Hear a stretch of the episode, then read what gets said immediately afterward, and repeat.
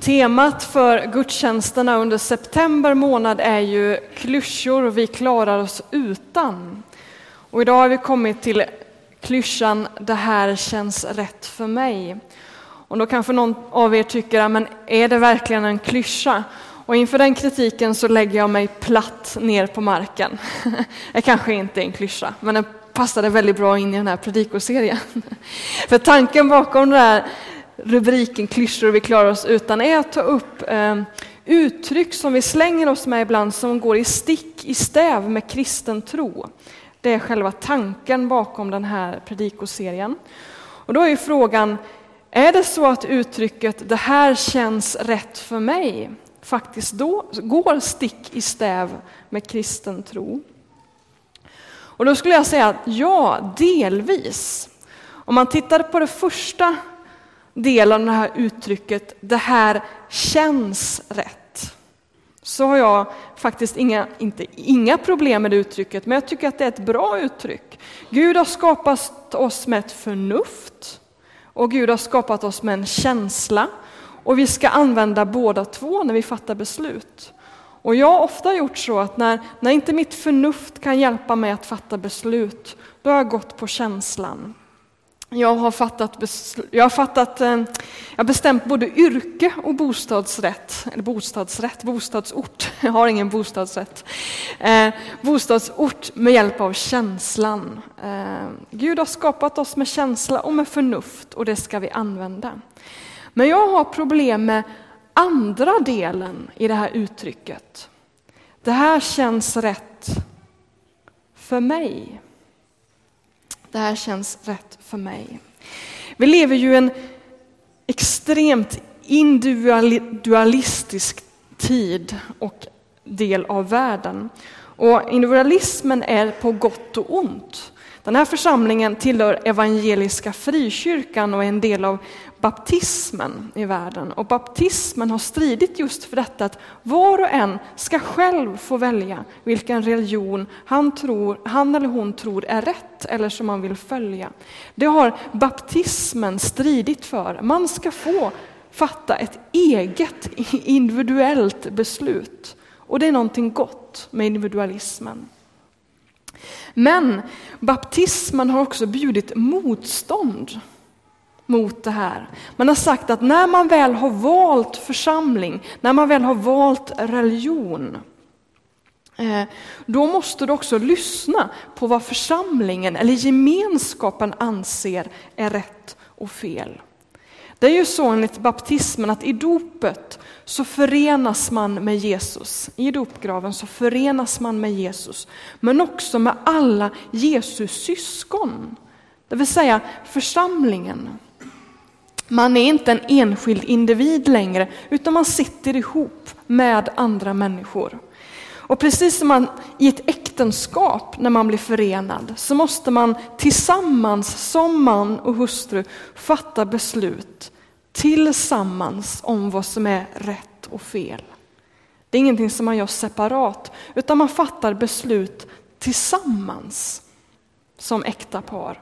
Och så är det också i en församling. Vi har blivit förenade med varandra och måste nu fatta beslut tillsammans om vad som är rätt och fel. Det kan inte du som individ göra på egen hand. Så det var vad som skedde nu när vi hade medlemsintagning.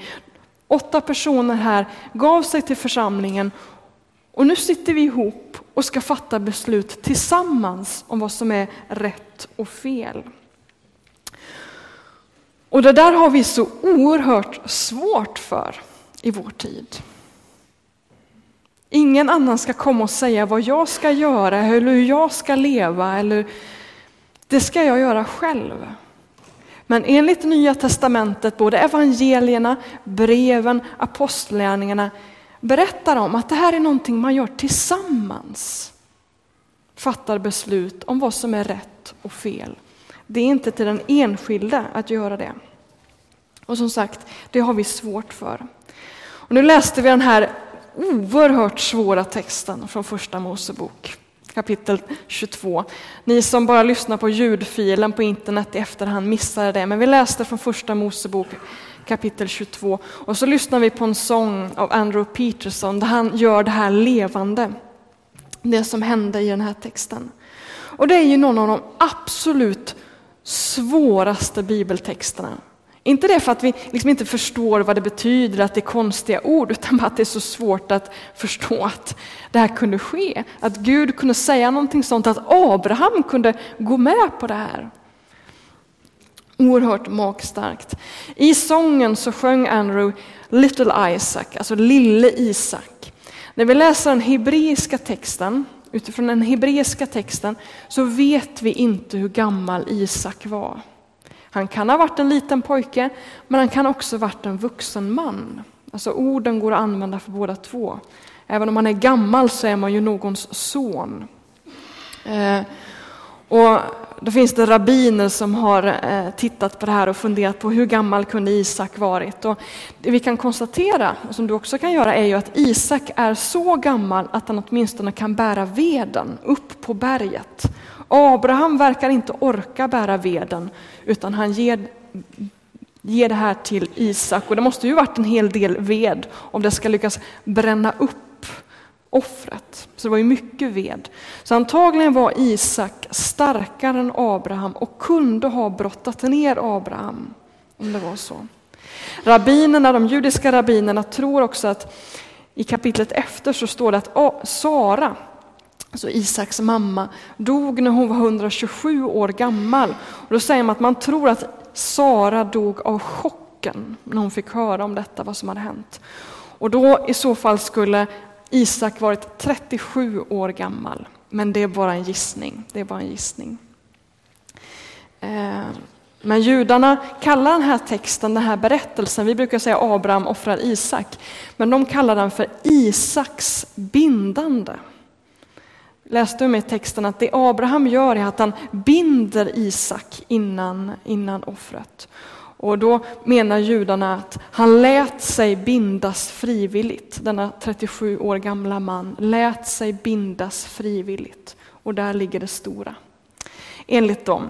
Men för tittar vi, läser vi texten då är det ju Abraham som är i fokus och inte Isak.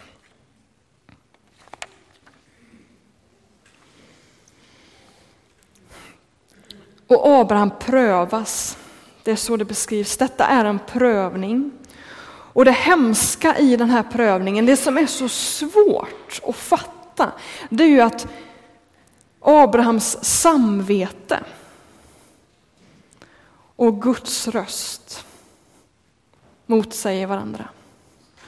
Gud säger någonting som Abrahams samvete med största sannolikhet sa, det här är inte rätt. Man ska inte döda sitt eget barn. Det här är ett jättedilemma. Och egentligen utifrån Bibeln så vet vi att Gud kan ju inte befalla oss att göra saker som inte är rätt. Alltså Gud är rättfärdig och han kan bara befalla oss att göra saker som är rättfärdiga.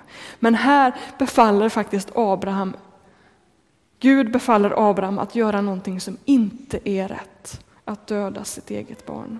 Och i den här sången som vi lyssnade så, så sjunger Abraham, helig är du. Jag vet att du är helig. Jag vet att du är den störste. Jag vill lyda dig, men snälla skapa en annan väg. Jag vill inte det här. Det här är fel. I Hebreerbrevet så, så, så står det, alltså i Nya Testamentet så står det att Abraham visste när han gick vandringen upp till Moria berg som tog tre dagar, alltså fatta tre dagar av den här ångesten. Att Abraham visste att Gud skulle skapa en annan väg. Eh, eftersom Abraham hade fått löftet av Gud att Isak skulle bli pappa till Abrahams barnbarn och det hade inte hänt ännu. Och på något vis visste Abraham på den här vandringen att det skulle bli någon form av ut, utväg ur det här. Men han går ändå. Han går ändå i den här ångesten. Och mycket riktigt så, så, behövde inte Abraham offra Isak. Mitt i sista stund så kommer en ängel och avbryter honom. Och så säger ängeln, nu vet jag att du fruktar Gud. Det var syftet med hela den här prövningen, att undersöka huruvida Abraham fruktade Gud eller inte. Det är ett ord vi sällan talar om, Guds fruktan, en respekt för Guds allmakt och helighet. När vi hamnar i sådana här moraliska dilemman så blir det uppenbart huruvida vi fruktar Gud eller inte. Det är vad som uppenbaras när vi hamnar i sådana här svåra val. Och i vår individualistiska tidsålder så tror jag att prövningen många gånger handlar om att välja men att lyssna på sitt eget hjärta och vad faktiskt Gud säger genom församlingen. Jag tror att det är vår, vår stora Abrahamsprövning i vår tid. Att välja mellan att lyssna på vårt eget hjärta, det som känns rätt, och det som församlingen säger är rätt. Det är den stora prövningen idag. Och poängen med en sån här prövning är ju att det är inte enkelt att veta vad som är rätt. Alltså det här var ju ett dilemma, det här var ju en paradox som Abraham ställdes inför. Det fanns inget rätt eller fel på något vis. I den här. Alltså samvetet och Gud. Samvetet och Gud, vem skulle han följa? Samvetet som faktiskt Gud hade gett honom. Det är ett svårt val. Och ibland hamnar man i, i val i livet där man får fundera på, ska jag följa mitt eget hjärta? Det jag tror är rätt väg att gå, moraliskt sett. Eller ska jag lyssna på vad församlingen säger? Och jag tror att om man inte tar den utmaningen på allvar, det dilemmat på allvar, då visar det att man inte fruktar Gud. Om man inte ser att det är en allvarlig eller att det är en svår fråga att välja mellan sitt eget hjärta och församlingen. Om man antingen tycker att men jag gör ju som jag själv vill. Jag gör ju som jag själv, vad jag själv känner för. Eller men självklart ska jag lyssna på församlingen, liksom ingen, inga problem med det. Om, om det valet är så enkelt att man antingen bara helt oproblematiskt följer sitt hjärta eller man helt liksom blint lyder församlingen. Då tar man inte detta med efterföljelse på allvar. Då tar man inte detta med Guds fruktan på allvar om inte det blir ett jobbigt dilemma. Är ni med på vad jag säger?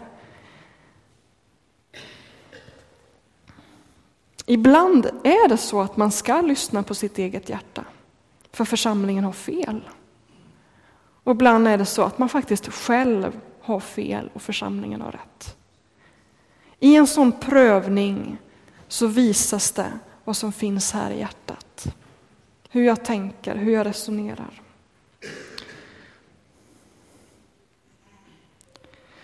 Och den här prövningen som Abraham fick vara med om visade att han fruktade Gud. Han fruktade Gud. Det hade inte Abraham alltid gjort. Om du läser om Abraham i första Mosebok så märker du att Abraham ibland kompromissade, fattade beslut utifrån bekvämlighet och rädsla. Till exempel så, så gifte han bort sin egen fru två gånger. Två gånger. Han ljög och sa att Sara var hans syster när det kom högt uppsatta friare. Eh, då fruktade han inte Gud. Då gjorde han det som var bekvämt. Men Abraham fick vara med om en formativ process. Det är ett vackert ord, formativ process. Alltså när man blir formad.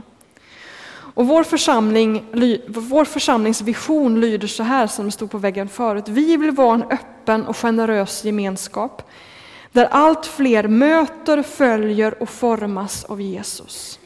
Alltså vi vill som församling att så många som det bara är möjligt ska få vara med om den här resan. Att få möta Jesus, att följa honom och bli formad av honom. Vi vill vara öppna och generösa och bjuda in nya människor in i det här. Men vi vill ju också se en för, förvandling. Vi vill att människor ska bli formade och att bli formad gör ont. Det gör ont ibland. Du gjorde det för Abraham. Och genom hela kyrkohistorien så har kristna använt den här texten för att liksom kunna relatera till en process som har skett här inne. Man har fått vara med om något liknande. Ingen annan har likt Abraham fått utmaningen att offra sitt eget barn. Skulle du få den utmaningen någon gång så, så är svaret enkelt nej. För du har Bibelns ord på att du får inte döda en annan människa. Du får inte döda en annan människa. Abraham hade inte Bibeln, eh, men det har vi. Men Gud kan tvinga oss att, att göra jobbiga saker ibland. Vi kan vara med om, om prövningar likt Abrahams. Att, få off, att offra någonting som är en kärt. Genom hela kyrkohistorien så har människor upplevt det, att Gud har begärt av dem att de ska offra det som ligger närmast deras hjärta. Det kan vara en ägodel, det kan vara en kallelse, en karriär, en, en relation, vad som helst. Någonting som ligger dig väldigt kärt, som du får offra och sen får erfara som Abraham, att man får det tillbaka. Abraham fick sin Isak tillbaka och han blev välsignad. Det vet man ju inte när man står där med kniven i handen. Men man kan bli välsignad i sådana här prövningar. Ibland kan man tvingas att göra jobbiga saker. Låt oss titta på det här bibelordet. Jesus säger så här. Om någon vill gå i mina spår så måste han förneka sig själv och ta sitt kors och följa mig. Till den som vill rädda sitt liv ska mista det, men den som mister sitt liv för min skull, han ska finna det. Vad hjälper det en människa om hon vinner hela världen men måste betala med sitt liv? Men vad ska hon köpa tillbaka sitt liv? Vi ska göra likt Isak, vi ska låta oss bindas. Hela veckan så har jag hört de här orden, dagen som förändrade världen. Det är tioårsjubileet kan man inte säga, tioårsdagen efter 11 september. Det är också en klyscha, ett uttryck som, som vi som församling borde sticka hål på. Alltså 11 september var inte dagen som förändrade världen. Det var när Jesus dog på Golgata. Det var det den händelse som förändrade världen och det var något radikalt annorlunda än det som skedde den 11 september och som fortsatte efter det. Det är det som sker på Golgata som förändrar världen. Och när vi går i Jesu fotspår och likt Jesus låter oss bindas, vänder andra kinden till, faktiskt går in i martyriet, det är då vi förändrar världen. Alltså ett kristet martyrskap är någonting helt annat än det martyrskap som finns inom muslimska terrororganisationer.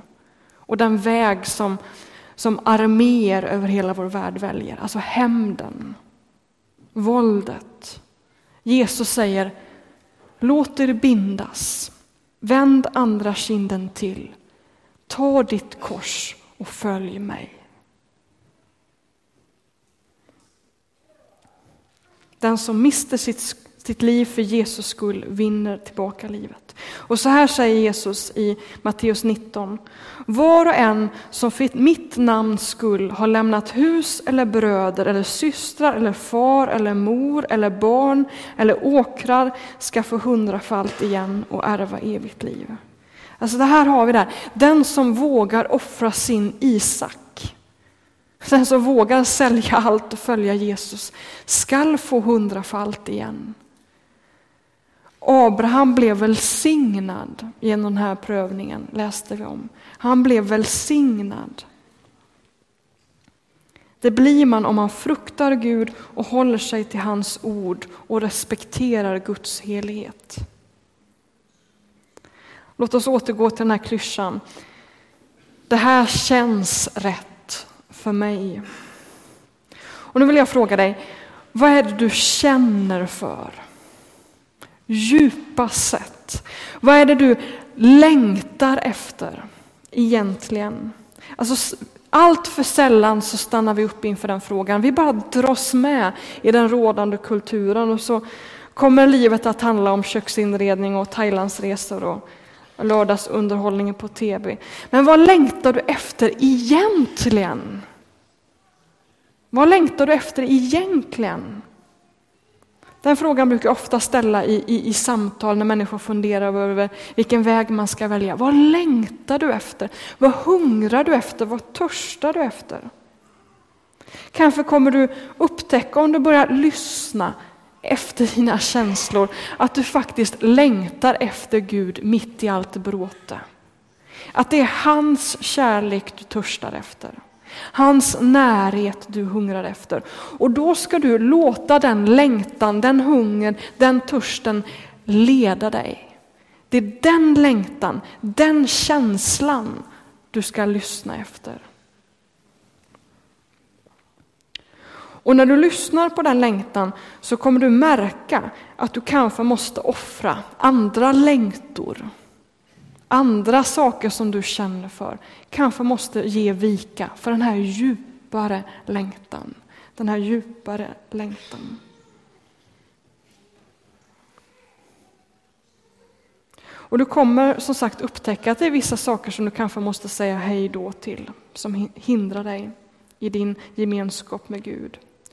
I Guds rike så finns det inget det här känns rätt för mig. Det är inte du som dikterar villkoret för efterföljelsen. Det finner du i den här boken. Det är Jesus som dikterar villkoren för efterföljelsen. Och du måste läsa den här boken tillsammans med andra. Du kan inte läsa den här boken själv, för då kommer du bedra dig. Då kommer du blunda för det som är obekvämt. Du måste läsa den tillsammans med andra människor. Ikväll så kommer vi ha ett bibelstudie klockan sex som handlar om att läsa och förstå Bibeln. Och då kommer jag ta upp frågan, vad gör man? Alltså, hur läser man Bibeln tillsammans? Hur kommer man fram till vad som faktiskt är riktlinjerna för efterföljelsen? För det kan vi inte göra själva. Det är någonting som vi gör tillsammans. Du måste, du måste ta in vad församlingen säger, vad Guds syskon säger, annars kommer du gå vilse. Du kommer gå vilse. Du kommer bli bedragen av din egen längtan, din egen synd. Du måste läsa tillsammans med andra. Och slutligen, genom hela kyrkohistorien så har människor erfarit att det är smärtsamt. Speciellt i de här prövningarna. När jag faktiskt känner att det här är rätt väg och så säger församlingen någonting annat. Eller när man känner att jag vill någonting och Gud säger någonting annat. När man inte får ihop de där rösterna. Det är smärtsamt. Och Sten ska alldeles strax få sjunga en gammal psalm. Den är inte så gammal egentligen. Den är skriven av Emil Gustafsson eh, för hundra år sedan. Han var predikant i någonting som kallas för Helgelseförbundet. Den här texten, i, den, I det samfundet så var den här texten väldigt viktig. När man ansåg att den här formativa processen, när man lär sig att frukta Gud, det var viktigt. Och Helgelseförbundet är en av de här samfunden som, som blev Evangeliska Frikyrkan, så det är en del av våra rötter. Han predikade en massa på Torp för hundra år sedan, på Torpkonferensen. Och han skrev en psalm med massa bibelreferenser. Och du som är ny i det här med kristen tro eller kanske inte läst så mycket bibel, kanske inte kommer fatta alla referenser. Eh, men det handlar om Abraham, det handlar om Aron som, som, eh, som under Israels vandring eh, var med i avgudadyrkan. Han gick med på att de skulle tillverka den här guldkalven och Gud eh, manade dem till omvändelse. Eh, Rakel, det var Jakobs älskade hustru. Så då vet du några av de här referenserna. Om du vill hänga med i texten sen efteråt eller kolla upp så är det psalm 673. Men Sten ska få sjunga den sången och så ska jag bjuda in till förbön alldeles strax.